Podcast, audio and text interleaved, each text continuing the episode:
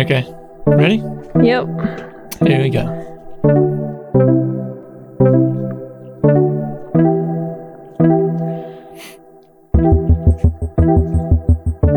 okay. Hey yo, I'm CK and you're listening to Practice. I'm your functional systems integrator, and this is my podcast where practice is not just the theme of the show, but the whole purpose behind it. What started out as a practice of podcasting, as well as speaking in general, has evolved into a practice of self coaching and self reflection while espousing half thoughts and providing unsolicited advice. As always, I'm fortunate to be joined by my practice partner and partner in life, Pam. Hey, that's me. Pam is also my pattern awareness manager, and every Sunday we reflect on the past week and my progress with this practice, along with other lifestyle practices, as well as theories and ideas behind the virtues of practice itself. We're doing this on the fly, so don't hold me responsible for what I say here. Make sure to check out my show notes, where I'll provide some fact checking, self psychoanalysis, and commentary on things I could have done better. You may find this and more information about this project at forcesofequal.com slash practice. Today we're recording on Sunday, September 27th, 2020, and this is our 31st practice session. And we're kind of starting out a little slowly today. Ran into some issues with outside noise and our annoying neighbors' cars. Mm-hmm. so we're a little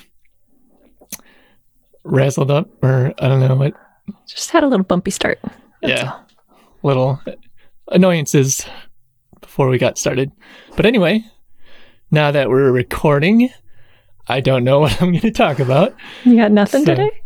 Well, I mean, the thing is, I, I like before we started recording, I started thinking about what I wanted to talk about, and then I had all these different ideas and thoughts running through my head, and then I felt like I had a good idea of what I wanted to talk about, but I also didn't necessarily have anything solidly formed. So it's all kind of still evolving from last week when we were kind of on our in our relaxation mode and not thinking so straight. but I've been thinking a lot more and I've been I mean we got out of the relaxation mode this week and got back into the flow and I've been doing more thinking around philosophy and all the different things that we've been talking about over the past couple weeks. So I guess what I'm trying to say is a lot of these concepts are still abstract in my mind. And I think I'm just kind of using these sessions, especially the past few weeks, to try to wrap my head around the things that I'm thinking or try to verbalize these thoughts to hopefully generate more connections and whatnot. That's the whole So- point of talking about philosophy, right? Yeah, exactly. I guess so. so I guess that's what we're doing. All right. We're just doing some Sunday philosophy. There you go. so anyway, let's just get started with our quote for the week. And actually, I'm a little, I, I'm not certain about which quote that I want to use. So I think so. I'm kind of, I mean, this is how frazzled my mind has been this past week. I'm kind of between two different points, and I think I'm gonna go ahead and go with what I think that I want to talk about. and so this is to be a little different, and it's not an ancient philosophical quote. Not that Bruce Lee was an ancient philosopher, but this is actually coming from someone that I've talked about before. I mentioned before. His name's Arthur Koestler. And I had just finished reading his book, The Ghost in the Machine, which I've been reading for the past year, basically. And I just finished reading it last week. And so it's gotten me thinking a lot. And that book has is probably the single most influential book for me at this point because it put together so many concepts and ideas that I've been al- already thinking about, that I've already been thinking about. And these are concepts that I had been developing since childhood, even. And I think a lot of my uncertainties and cognitive dissonance arises from concepts like these where it's not talked about very much in general society. And so I've kind of been battling between these concepts and the general concepts that society has just fallen into as a Mhm. routine. So it was exciting for me to begin reading this book over a year ago and to see these concepts put together in words and theories and organized in a book. And I talked about how much I love books before, and this is this just goes to exemplify like the connection you can get from a book and someone else's work. And I believe what I read from Koestler afterwards is that this book took like 15 years or so for him to write Hmm. because all of the concepts are so uh, they're pretty complex. I mean, he's talking about complex systems and consciousness and metaphysics and quantum mechanics. So it's Just Pretty really light complex. stuff. yeah. And so, yeah, for me, it was really cool to see all this being put together because, as I was saying before, a lot of it is more on the abstract end of the spectrum in my mind. But I have like this notion or kind of intuition that there's something to be derived out of these abstract things. And Koestler just kind of laid it out really well and it aligned very neatly with what I've been thinking. So it was really cool for me. And the book opened up a lot of stuff. And a lot of the things that I've been talking about throughout these practice sessions are based a lot on what I've learned through Koestler's writings.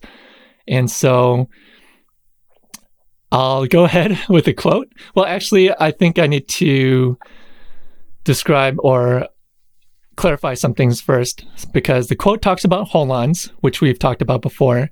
And to refresh our memories, holons holons refer to everything basically as being a part and a whole as a, at the same time. So I use humans as an example.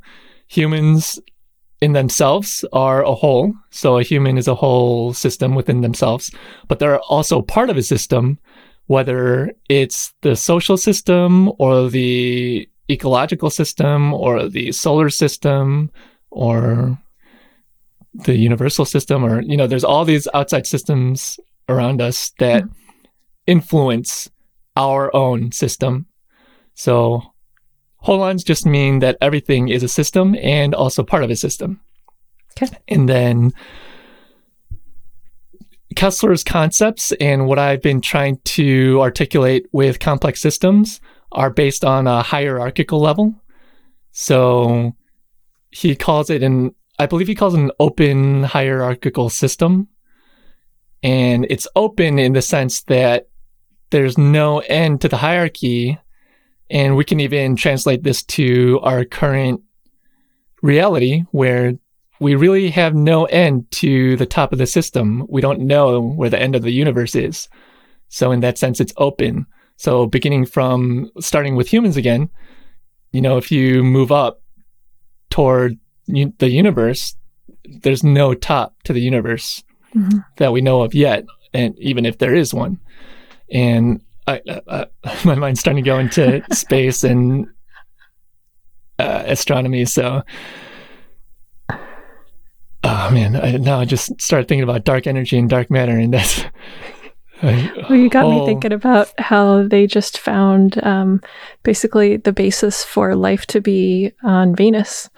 So, Oh like, yeah, yeah. So it's like this idea that even though you think that maybe you can see the entire hi- hierarchy, there's always something else that is possible or something that else could happen that is Right. outside of what you see as the hierarchy. Like it's it's not static in that sense. It could always right. be open ended.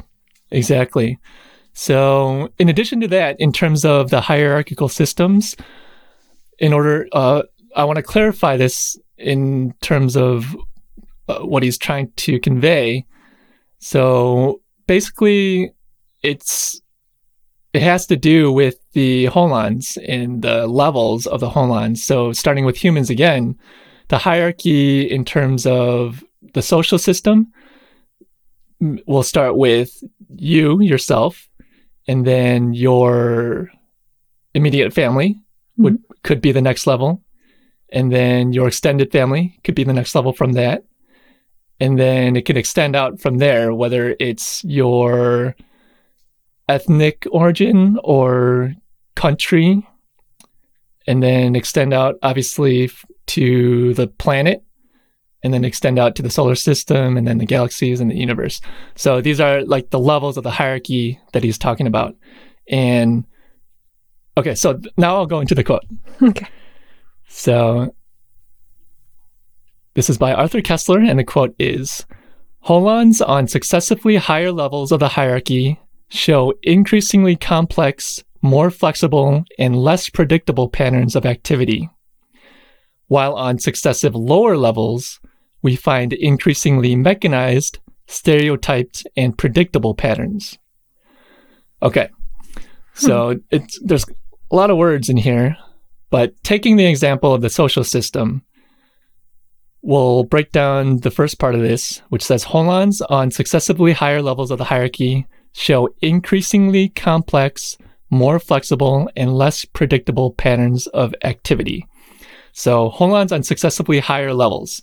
So if we start from the human level, the higher level would be the immediate family, and then a higher level than that would be extended family.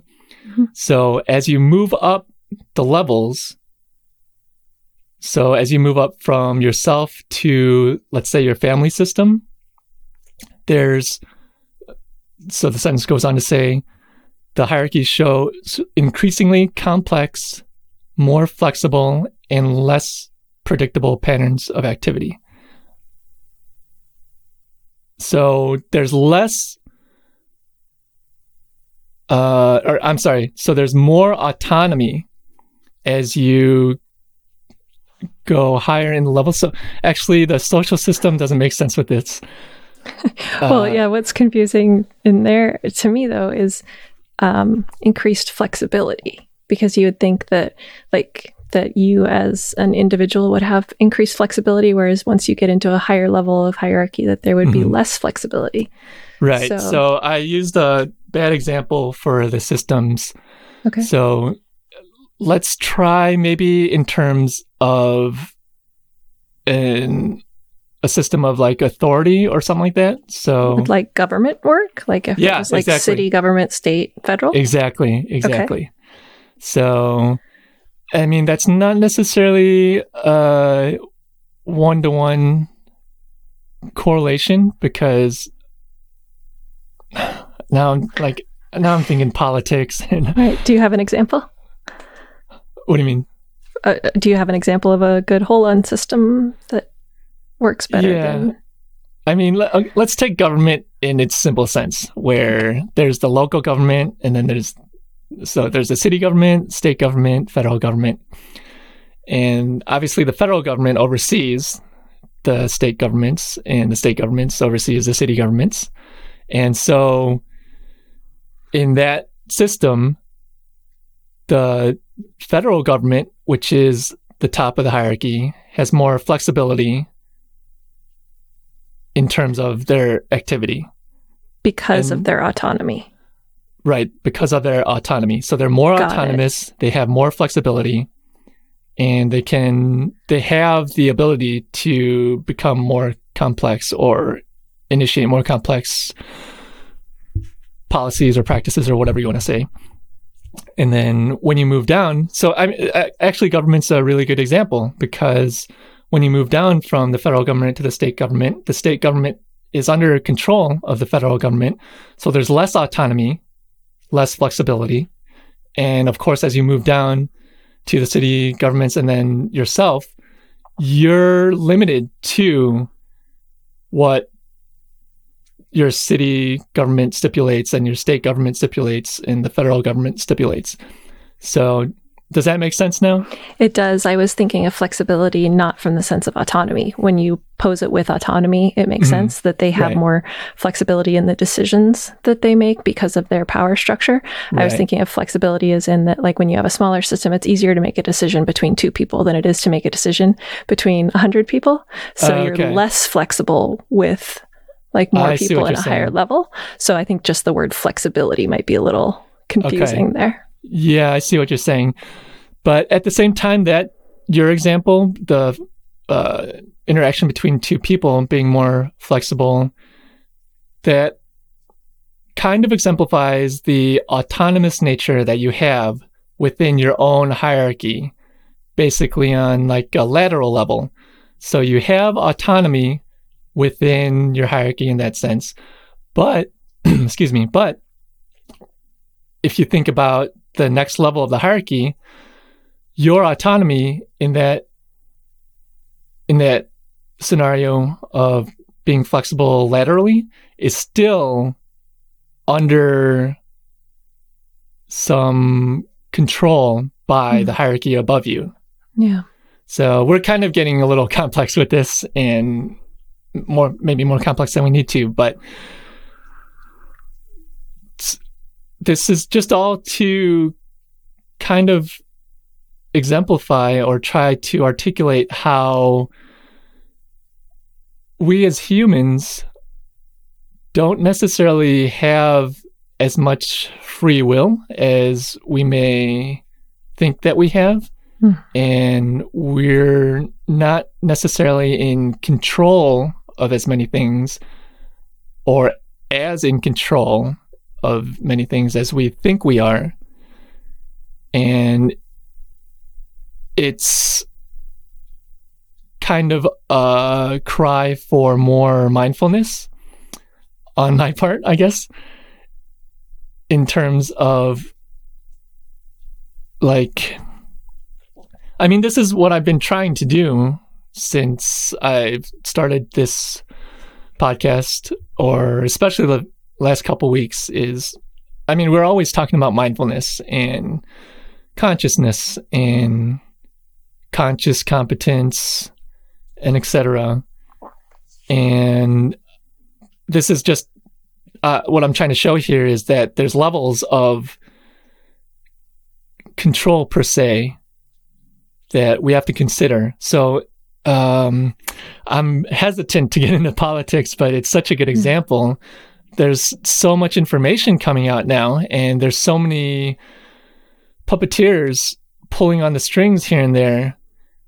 And we're so inundated with information and media and social media that we don't necessarily see the strings being manipulated. And these strings are being controlled by the systems above us in the hierarchy. And so, if we're not mindful of how we're being controlled or what we're being dependent on in the hierarchy above us, okay, so let me start that sentence over again. If we're not mindful of how the hierarchy, sorry, if we're not mindful of how dependent we are on the hierarchy above us, then we're being controlled without knowing about it. Mm-hmm.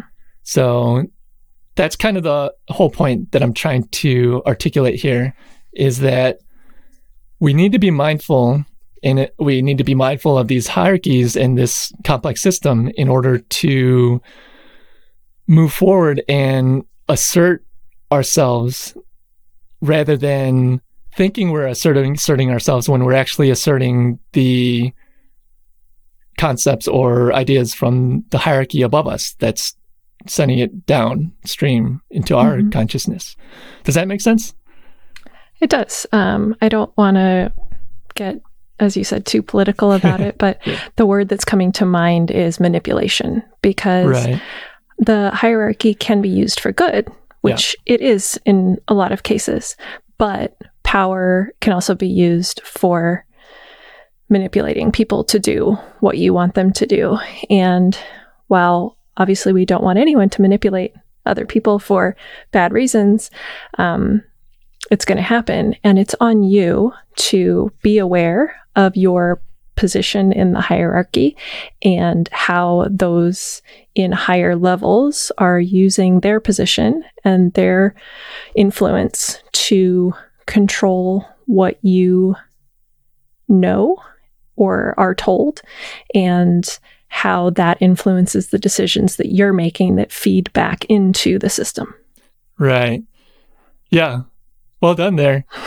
it's it's very complex and when you th- start thinking about this kind of stuff it gets pretty meta and you start thinking about all the different ways that things cross over into each other. And that's a thing like these days a lot of thinking is very binary and it's either this or that or yes or no or black or white. But there's a lot of maybes and grays and we talk about spectral potentiality all the time and it things in reality are not binary it's on a continual spectrum mm-hmm. and we as humans put boundaries on things and categorize things and it makes things easier for us because if we didn't do this then we'd have to figure out every little thing every time we- couldn't function as humans because we wouldn't know what to do. We, everything we encountered would be new and we'd have to figure it out all the time.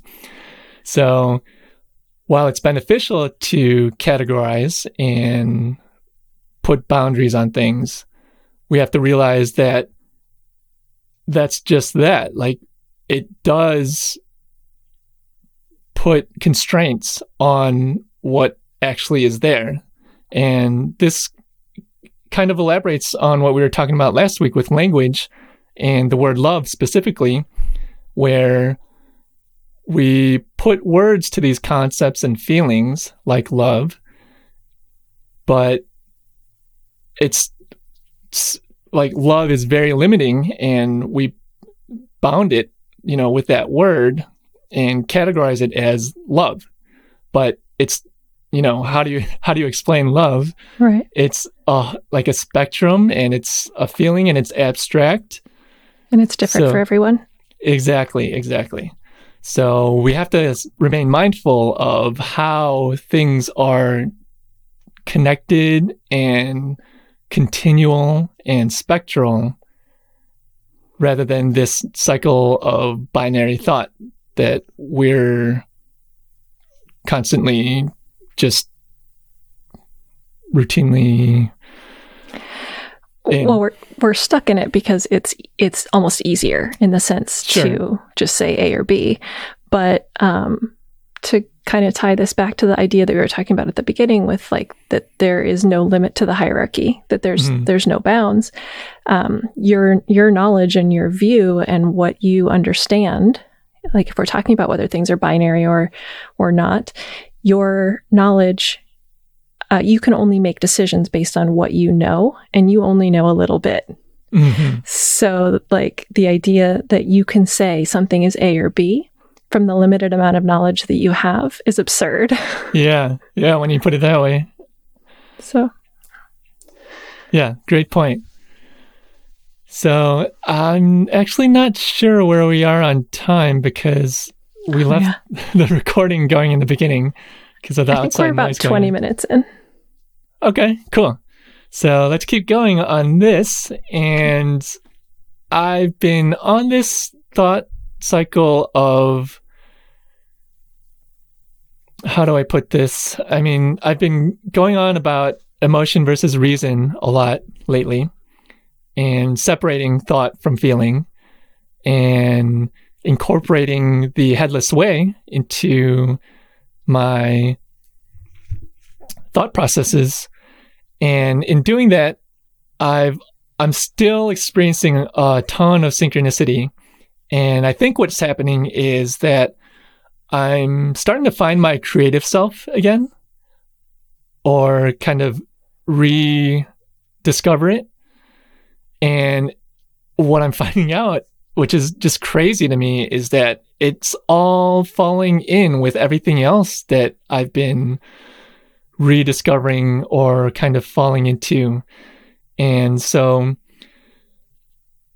uh, so okay, so actually, uh, continuing on about Arthur Koestler, I started. So I finished Ghost in the Machine, and I started the book that was previous to Ghost in the Machine, which is called The Act of Creation, and that kind of sounds religious or something, but it's actually creation in terms of creativity. Hmm. And it's really interesting to me just the way that I've fell into these books this way because I, I don't remember exactly how I found out about Ghost in the Machine, but I'm sure I was looking into metaphysics and metacognition and consciousness and all that stuff. And I didn't really know about his other books, but after reading The Ghost in, in the Machine, he's mentioned the art the act of creation a lot throughout that book. And so I started getting interested in it. And so I started reading that this week.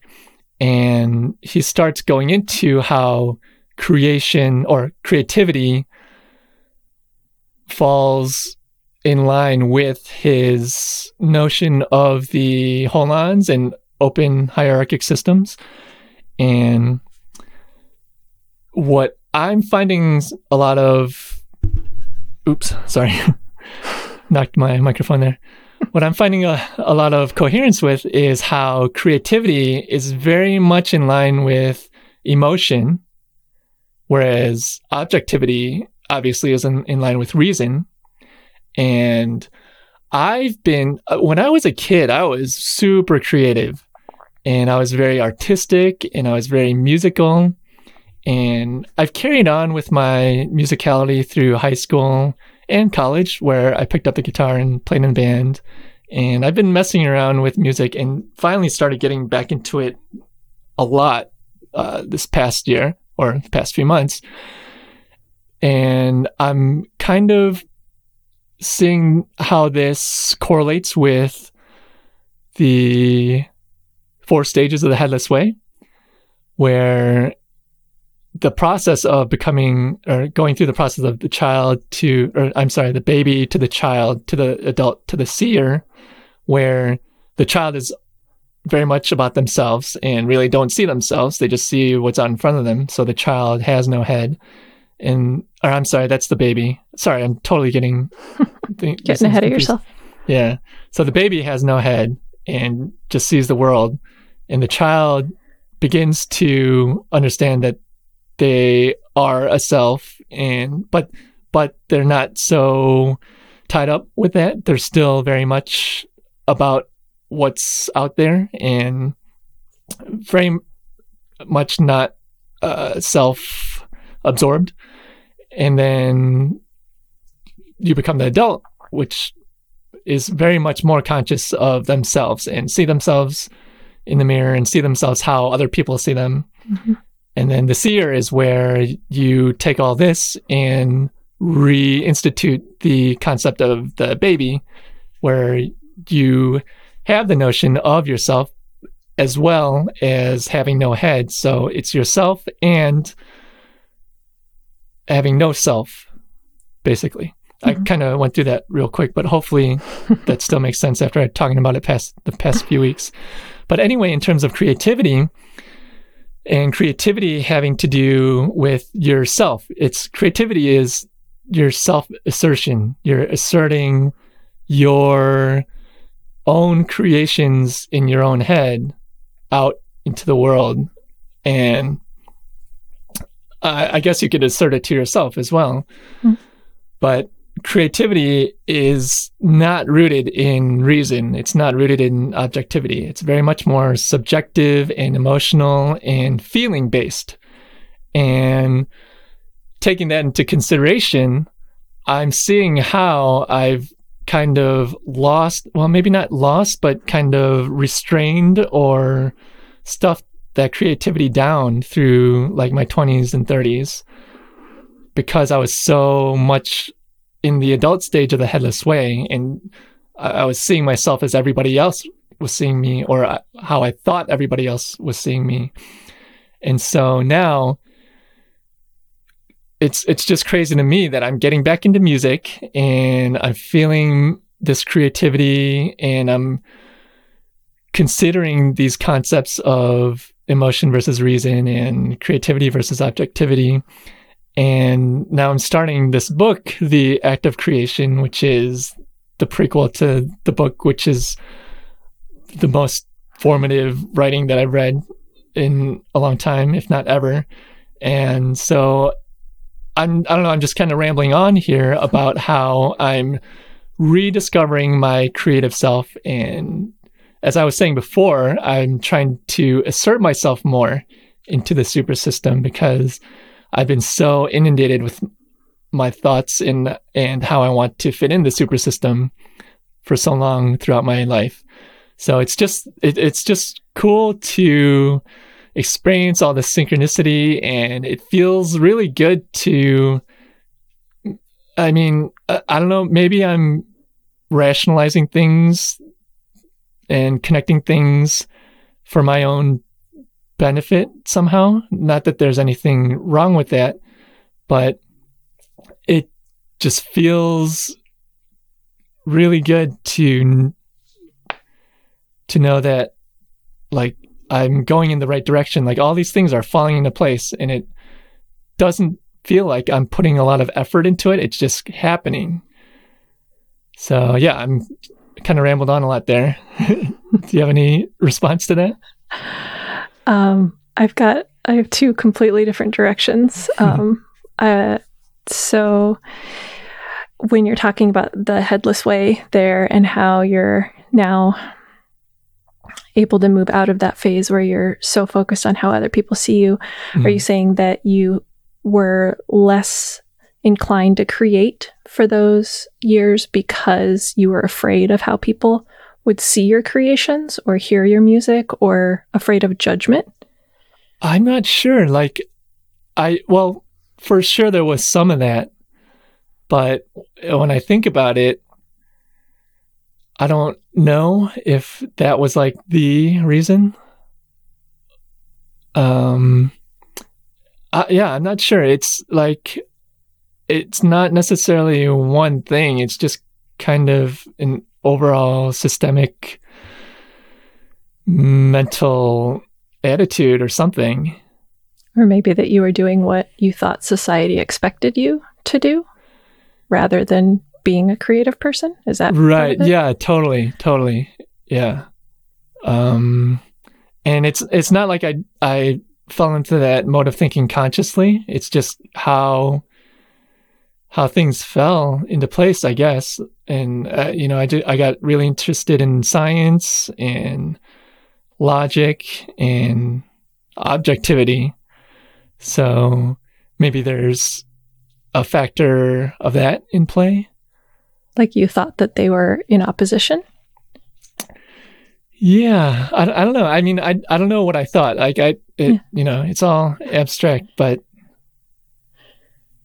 yeah, it's uh, yeah, I, I don't know. I don't know. I don't know how to explain it. Well, I'll give you um, funny observations from your astrological chart, oh, which cool. is that your fifth house, which is the house of creation, which is creativity. So it can hmm. be associated with children, but it's really anything that you bring to life, which hmm. includes art and creation. That house for you is ruled by um, Pisces, which is a water sign, which is very about emotions. Hmm. So it's um, so the kind of the message there is that for your creation is going to involve tapping into emotions and being in an emotional state. Right. And along with that, today, Mercury, which is the planet of um, gathering and sharing information and thinking, mm-hmm. Moved into Scorpio, which is your rising sign, your ascendant sign. Mhm. So it is com- is it's conjunct with your ascendant right now, and they're uh, they're in Scorpio, which is another water sign, which is deep emotions. So it's like Hmm. the dark, deep water that um, you're kind of like plunging the depths of maybe emotions or topics that people don't want to talk about. Oh, wow. So it's interesting that you're getting into this emotional stuff in our conversation today Yeah. About your creativity. Man, that astrology stuff is so crazy. Still not sure how I feel about it. but yeah, I, that actually uh, brings up some things now because I feel like a lot of my creativity in my adult years or creativity per se was very calculated and methodical. And I'm very strategic in the things that I do. And I was actually talking to our friend Selena about this a couple weeks ago in terms of, well, we were talking about how we get in our creative modes or, you know, how we balance our creativity with our logic and whatnot. Because we're, we're, we're me and Selena, we're very similar. Mhm.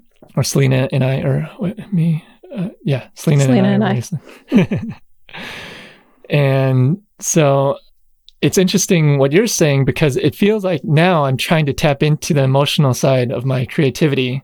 Whereas before, I was still creative in a lot of ways, but it was all very calculated. And Selena uh, mentioned the same thing. Like she was very much the same way. And Selena does a lot of creative work in like acting and producing and writing and stuff like that.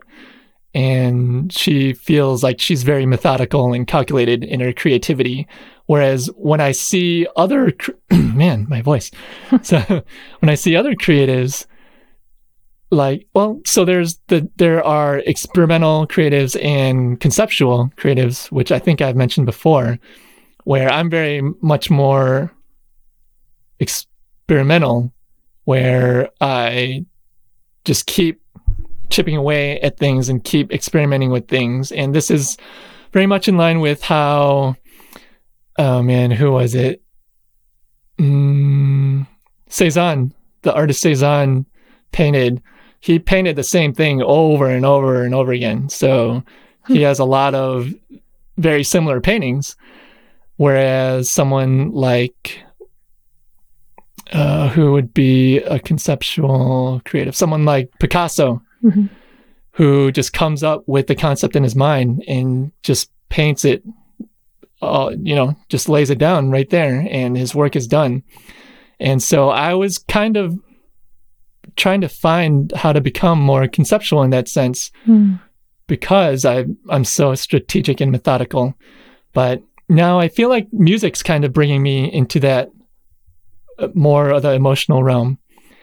And yeah, I feel like there's a lot of like music, like the audio and the sounds. There's it, it to me it feels like some kind of like uh like a portal into this dimension of creativity and um, like emotion. So I, yeah, it, I, I have a lot of thoughts going around on this, and maybe I can expand upon it next week or sometime later because there's uh, I'm seeing and and this is very abstract, but I'm seeing something going on with how I've been able to decouple my vision from my sight. Does that even make sense to you? You're going to need to explain that one a little bit more. Yeah. So with the headless way and seeing things as having no head, in meditating in this manner, I've been able to decouple my vision from my sight. So I can look at something and kind of defocus. And what I see is just colors and light versus objects. So, so, so sight our so sight is our sense. So sight is how our sight is what our eyes see. Our eyes take in sight, but vision is computed per se by our hmm. brain. So our brain calculates and basically categorizes and puts boundaries on the information that it takes in from our eyes. It looks for patterns and and puts Exactly. it together into objects. Exactly. Yeah. And this is the same concept as what I was talking about with words and language, how we put certain patterns and constraints and boundaries to concepts and feelings and put them into these words. So our eyes will do the same thing with what we see. And so that's why we might see something. And when we take a second look, it's not actually what we thought we saw in the 1st Mhm. place. You know, what we thought we saw, our brain put that together. But then when we actually look at it, you know, it might be something different. And so, you know, your, your vision isn't always what you see. So I've been able to kind of decouple that so that what I see isn't computed. It's just light. It's just light and colors. So I don't really see anything. It's just kind of all a blur. Ever? Yeah. no, when I'm meditating. Oh, you didn't say that. Oh, sorry. I was really confused. yeah. Sorry. Okay. Th- yeah, that that might make more sense Yep. now. But yeah, it's when I'm meditating on, on this specific concept, and also when I'm trying to bring this up throughout the day, if I need to use it for whatever reason. And so I, I I'm beginning to get this same feeling with hearing and sound. And I'm beginning to decouple is it decouple sound from hearing? So sound is what your ears take in and hearing is how your brain computes it. I guess, yeah. Yeah, I'm not sure if that's the right terminology, but I'm much less annoyed with outside noises and stuff these days hmm. after developing this notion. And now, like, I, I and, and now this gets into the abstract part and stuff that I am trying to wrap my head around, but um, kind of playing. I got this synthesizer last week that I've been playing and it's been keeping me up at night because I just Mhm. totally fall into manipulating these waveforms and it and this is kind of putting all these concepts together for me and this it's just so fun and I just zone out on manipulating these waves and I get I get to see the waveforms on the synthesizer it has a screen and it's putting so it puts together quantum physics for me and audio and the notion of trying to separate sound from hearing and all these different things. And I think it's all kind of, there's interconnection between that and what I'm experiencing with the vision. So yeah, there's a lot going on and a lot I'm trying to wrap my head around. So yeah, so that's, that's that. And I think Mm. I've, I've been uh, enough, I, I've been abstract enough throughout this session. So we And could probably yes, end it there. yes, dear listeners, I live with this weirdo. I get to uh, experience this all day, every day. yeah, and I, it feels like we went on Oh, yeah, we're quite way a over time. Yeah, so let's leave it there for this week and start closing it up. So, Pam, where can people find you? You can find me on Twitter where I am at Pamela underscore Lund. And you might be able to find me on Twitter at CKDisco. And uh, I'm not going to say anything more about that yet. So we'll leave it there. I, so picking up this synthesizer and all the music stuff I'm doing, I'm uh, I've been I've been conceptualizing a lot of stuff to do on social media. Hmm. So we'll see what happens with that. I'm not going to add any more pressure on myself just yet. Yeah. so we'll leave it there for now.